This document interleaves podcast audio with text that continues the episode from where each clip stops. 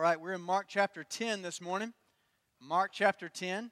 And uh, we are um, kind of going to be leading up to uh, the Resurrection Sunday in a couple weeks. You see on the screen behind me uh, the, the graphic there, the road to the cross. And that's kind of where we are traveling. And I was thinking about what I wanted to, um, to bring this morning in terms of what scripture we were going to plant ourselves in together for our time.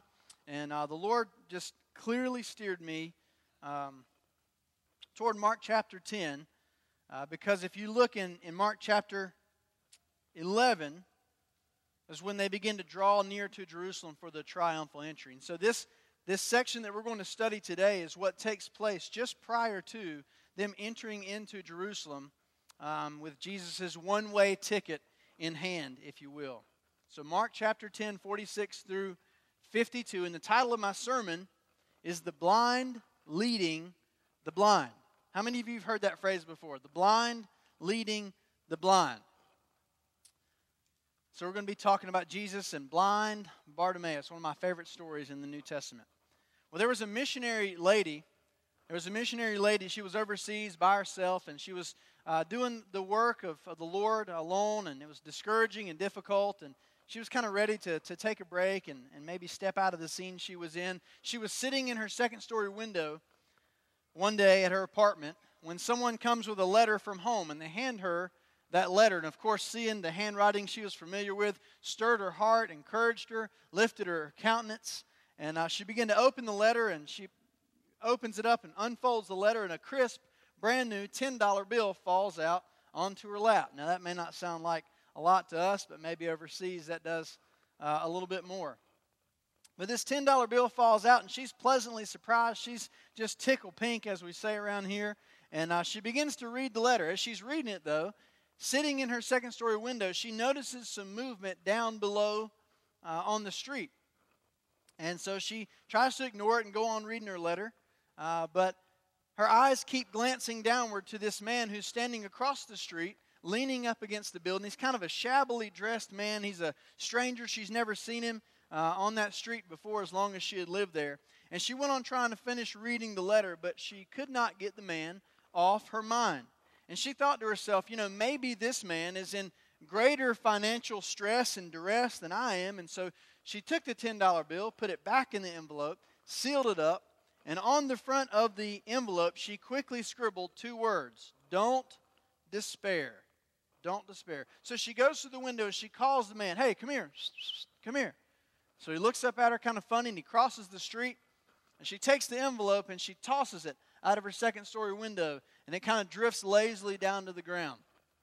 Stranger bends over, he picks it up, he opens it, and he begins to, to read the letter. And he notices on the outside what it said Don't despair. Hmm, thought he's kind of puzzled over that. But he finds the $10 and he waves to the lady, Thank you, thank you.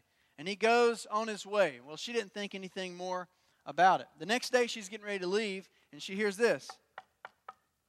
So she goes to the door and she gets to the door. She finds that same shabbily dressed man wearing the same things that he was wearing yesterday standing at her door and he's smiling real big.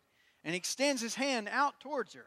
And she looks into his hand and there in his hand is a wad of cash, just a wad of cash, a bunch of bills rolled up. And she asked him, she said, What in the world is that for? And he said, That's the 60 bucks you won, lady. Don't despair, paid five to one.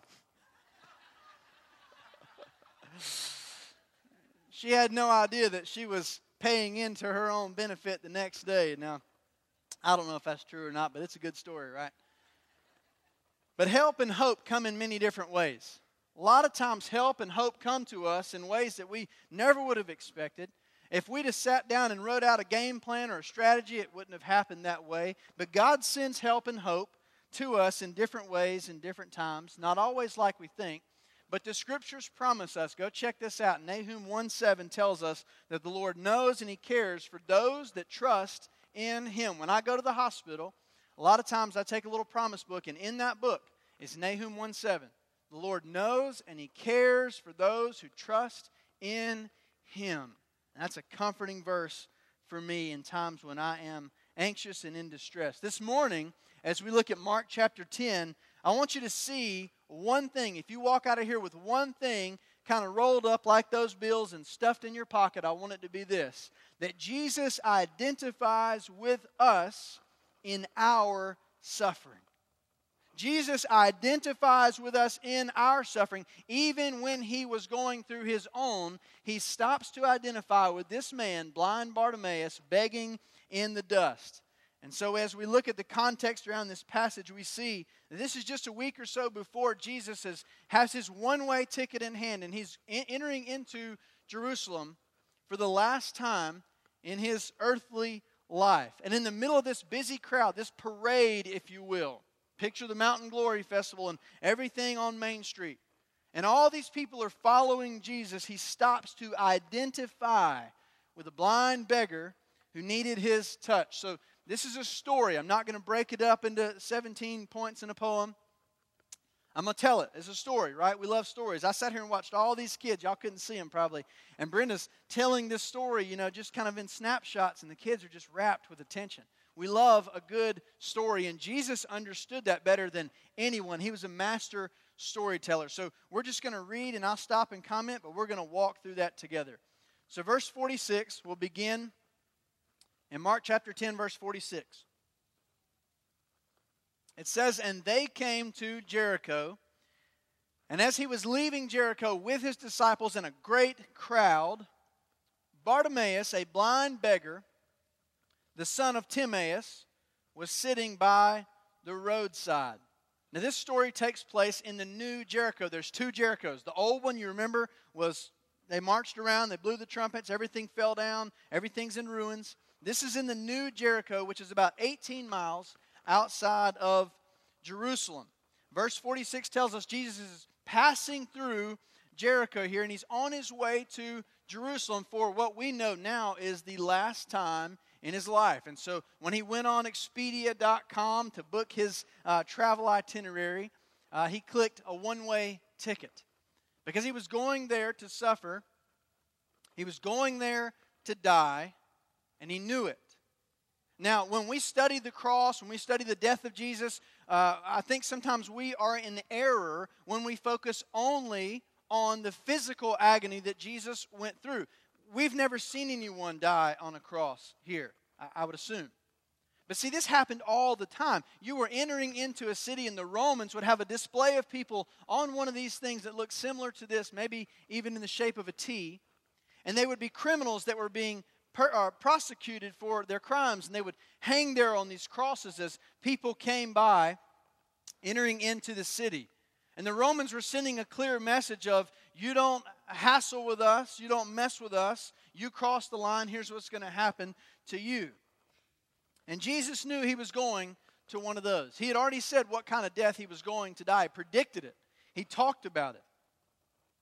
He knew he was going there to die. But I think it's more than just the physical nature. Jesus knew he was going to be the, here's the theological word, the propitiation. You say, what does that mean? The sacrifice that pleased God and took away his anger against mankind. Jesus was going to be the basin, if you will, where all of God's anger and fury was poured out onto into this basin, and Jesus was going to absorb it.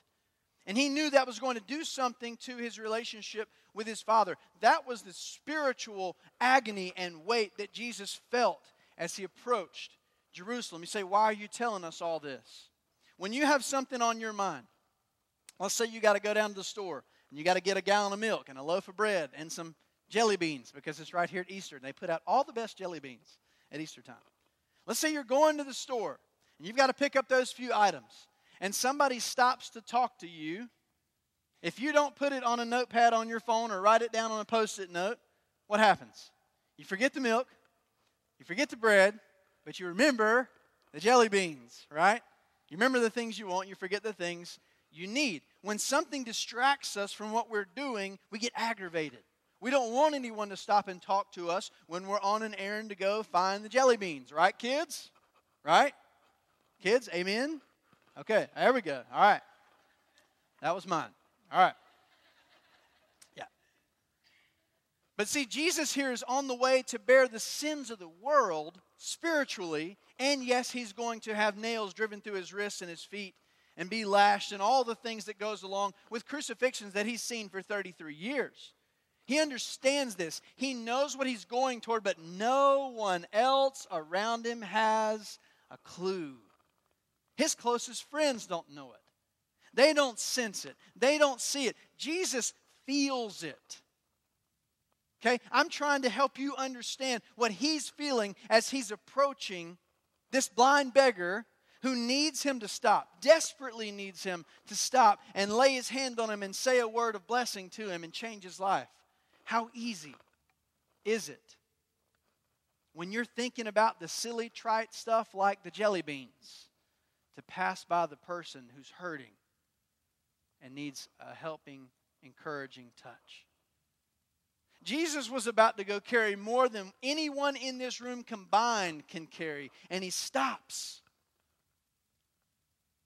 to identify with this blind beggar in the dust. Have I whet your appetite for this story? Are you ready to walk into this? I mean, I'm hungry for this thing. You ready? Let's do this.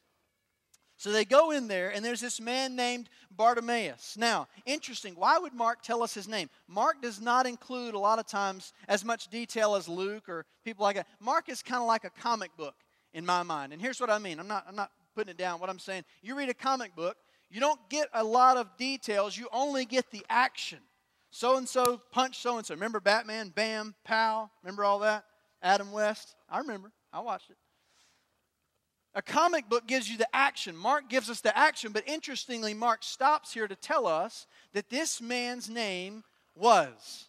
Now, did he have a name tag that said, Hello, my name is? No, not at all.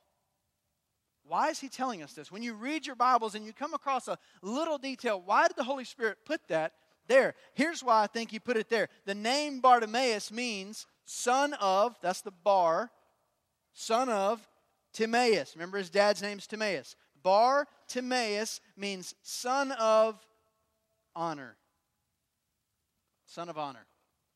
So here's a blind man begging in the dust, daily humiliated because of his condition, and people pass him by.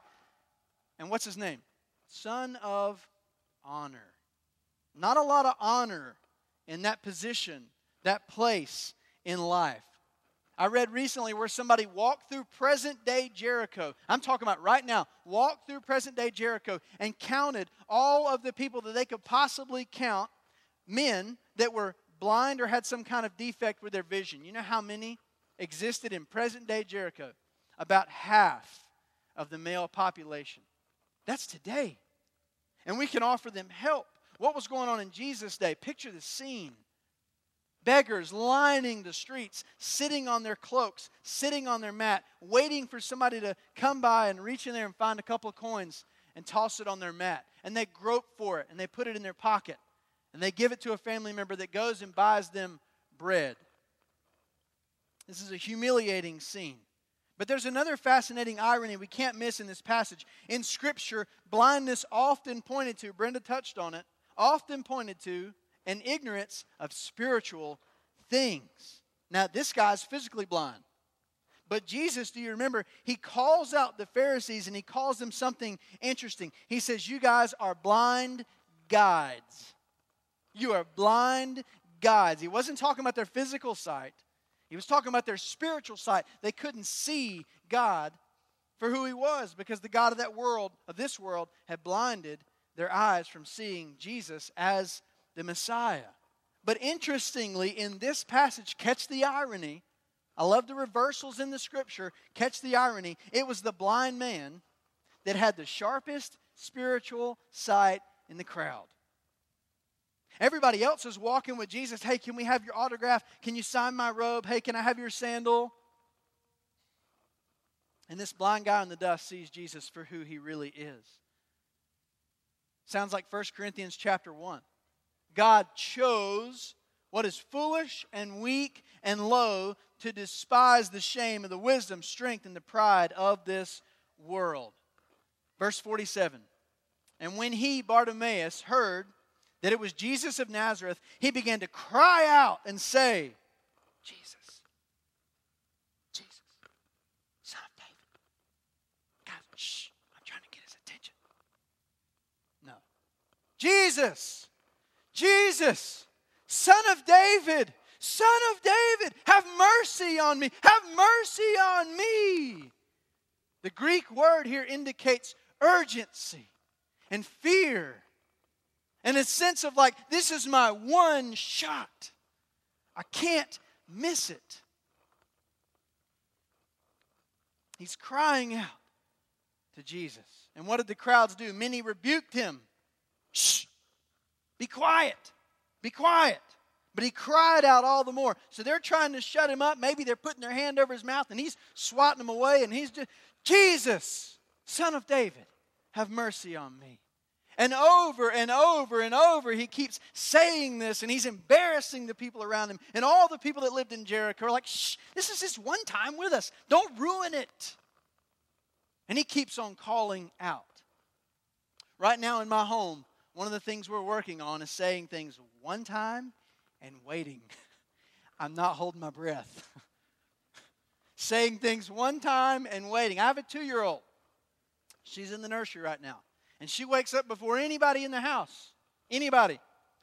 Daddy, daddy, daddy, I want some juice. I want some juice. I want some juice. Daddy, daddy. I mean, okay, I heard you the sixth time.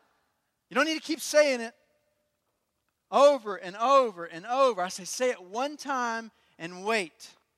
That's not what's going on here. The Greek verb gives the idea that Bartimaeus was saying it over and over and over because he was desperate.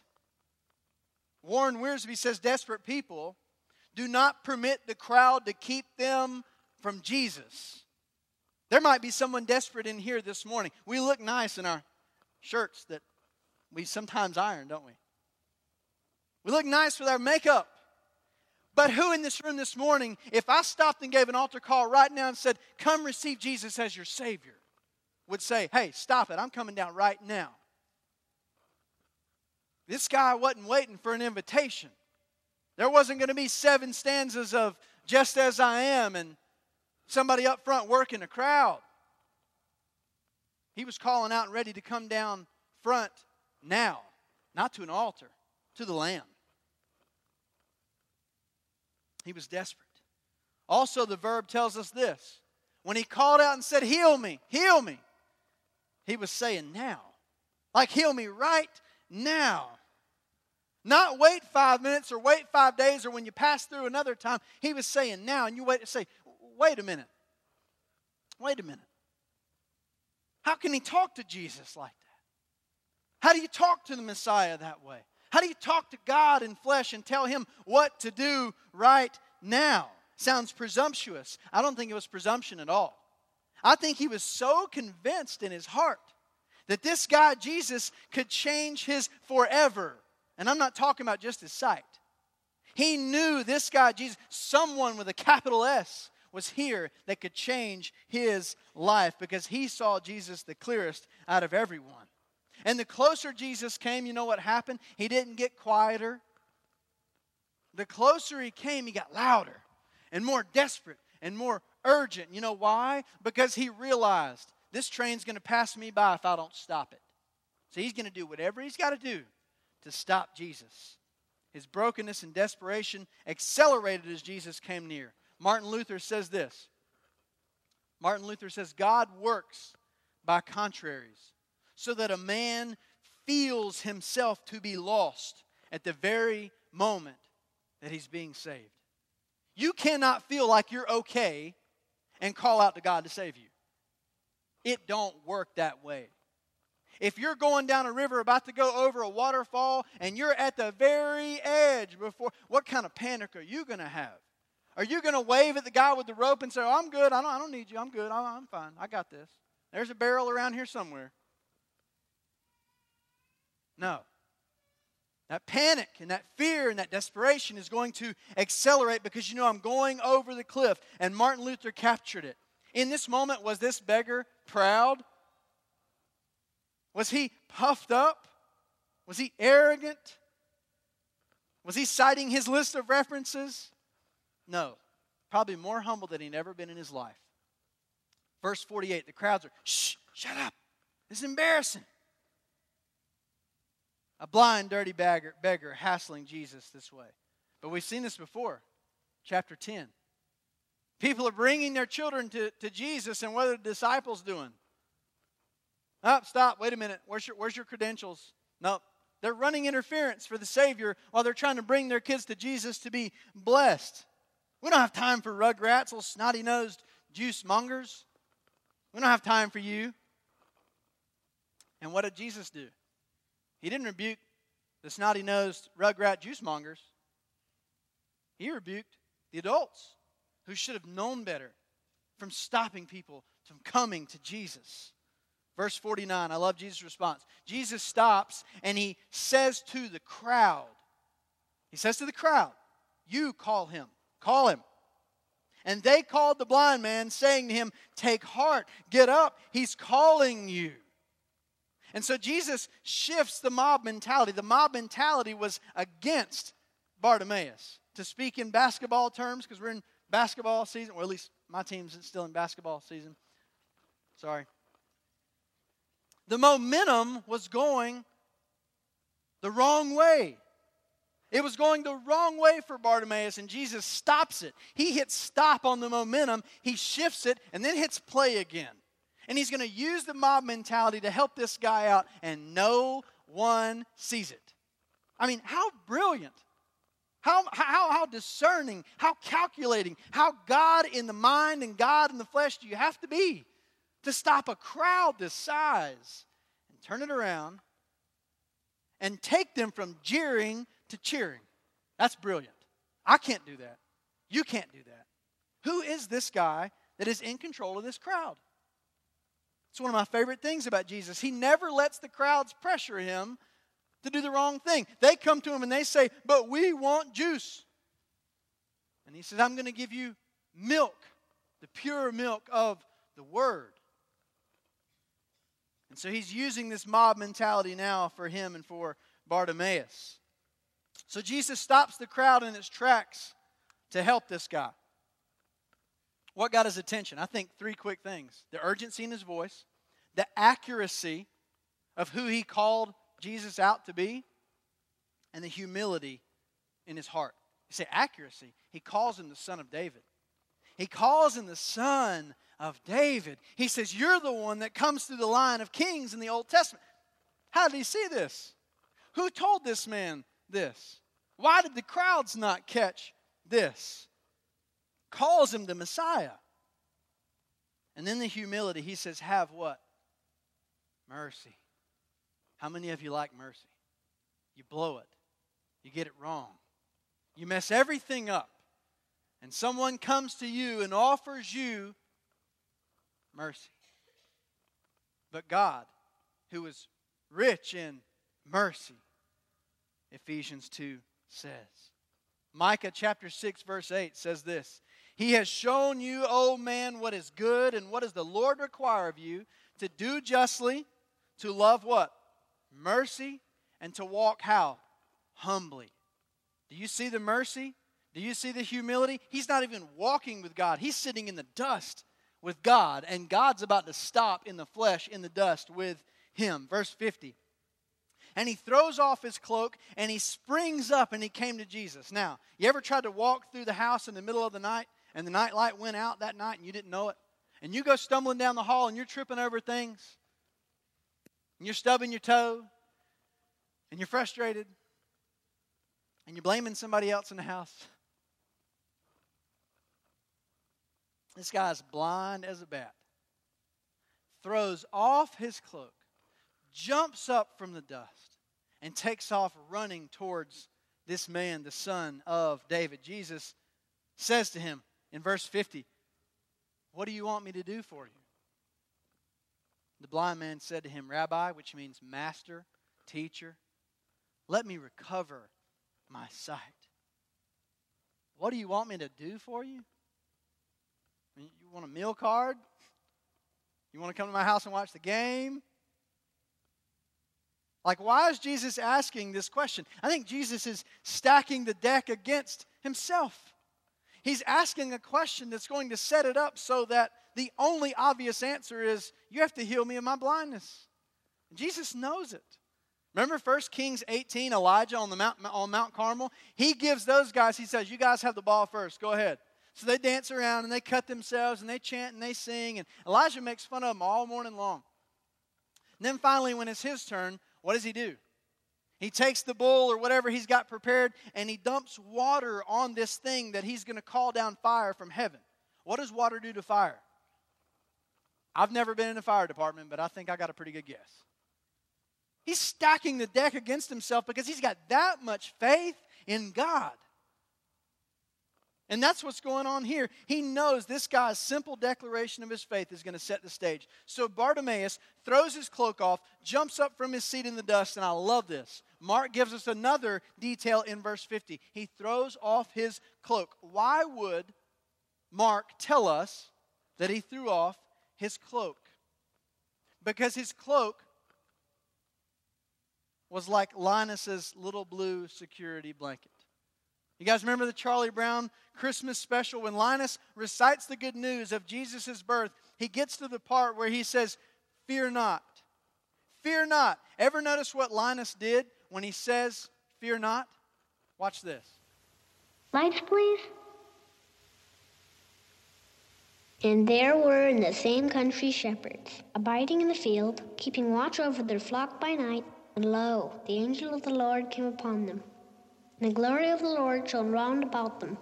And they were sore afraid. And the angel said unto them, Fear not. For behold, I bring you tidings of great joy, which shall be to all people. For unto you is born this day in the city of David a Savior, which is Christ the Lord. And this shall be a sign unto you. You shall find the babe wrapped in swaddling clothes, lying in a manger. Stop it right there. And suddenly. Did you guys see? Where was his little security blanket? On the floor. Why? Because the Messiah was here. There was nothing else to fear anymore. He could let go of that thing and throw that down because he did not need a security blanket to carry him along and make everything okay.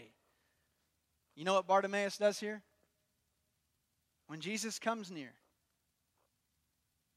he drops his little security blanket. He jumps up from the dust and he makes his way to Jesus. He knows he's never going to need it again because Jesus is here. That's faith. So, what does Jesus do? Does Jesus get out his pen and paper and write him a prescription? Go down to the pharmacy and take this drug? Or all he does is speak. Go your way, he says. Your faith not the amount of his faith, even though it was there, the object of his faith. Your faith has made you whole or well. The word indicates a permanent cure.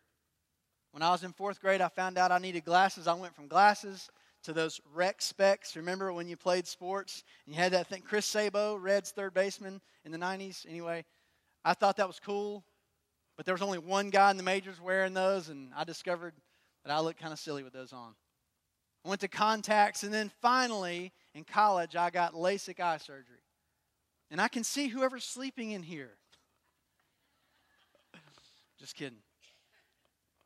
Once I got that, I didn't have to go back and have my eyes tuned up or a new pair of glasses or anything of that nature anymore. This was a permanent cure. And what does it say? That he went on following Jesus. How easy would it have been to come to the fair and pay the price and get on the ride and have a good time and then say, See you next year, Jesus, when you come back through? It says he followed him on his way.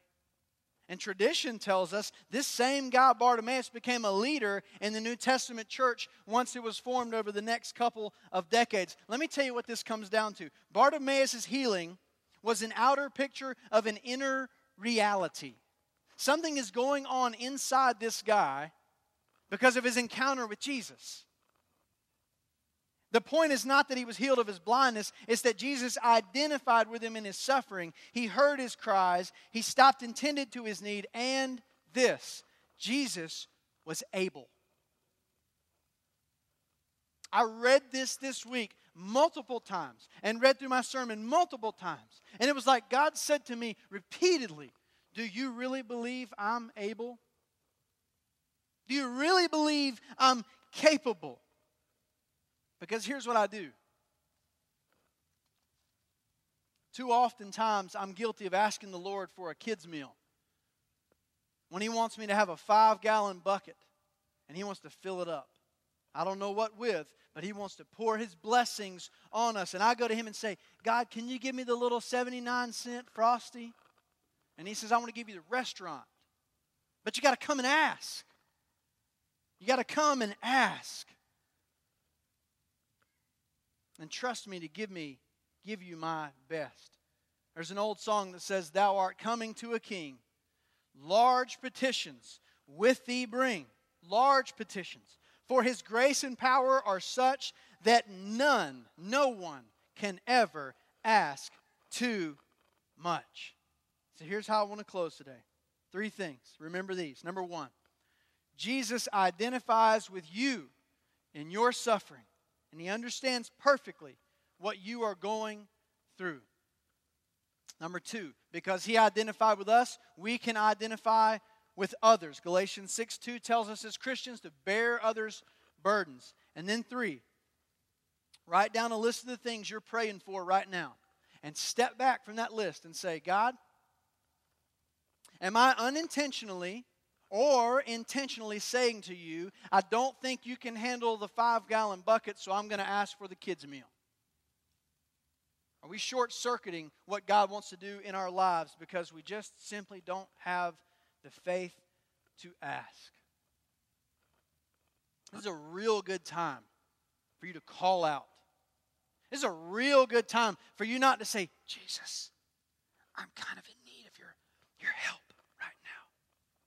But to call out, over and over and over and say it again and again and again and forget who's around you and forget about your suit and tie and forget about your makeup and how good you look on the outside because inside, someone in this place this morning is desperate.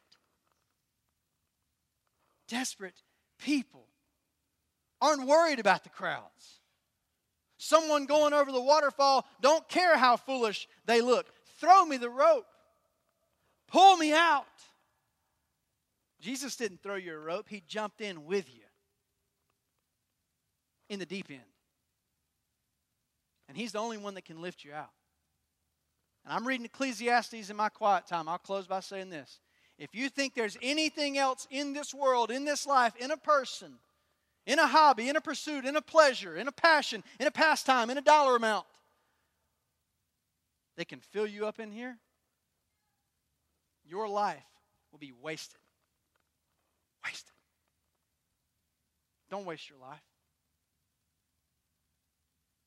If you're sitting in the dust this morning and something's broken in your heart, in your life, in your marriage, in your finances, in your health, call out to Him. Don't whisper. Let's pray.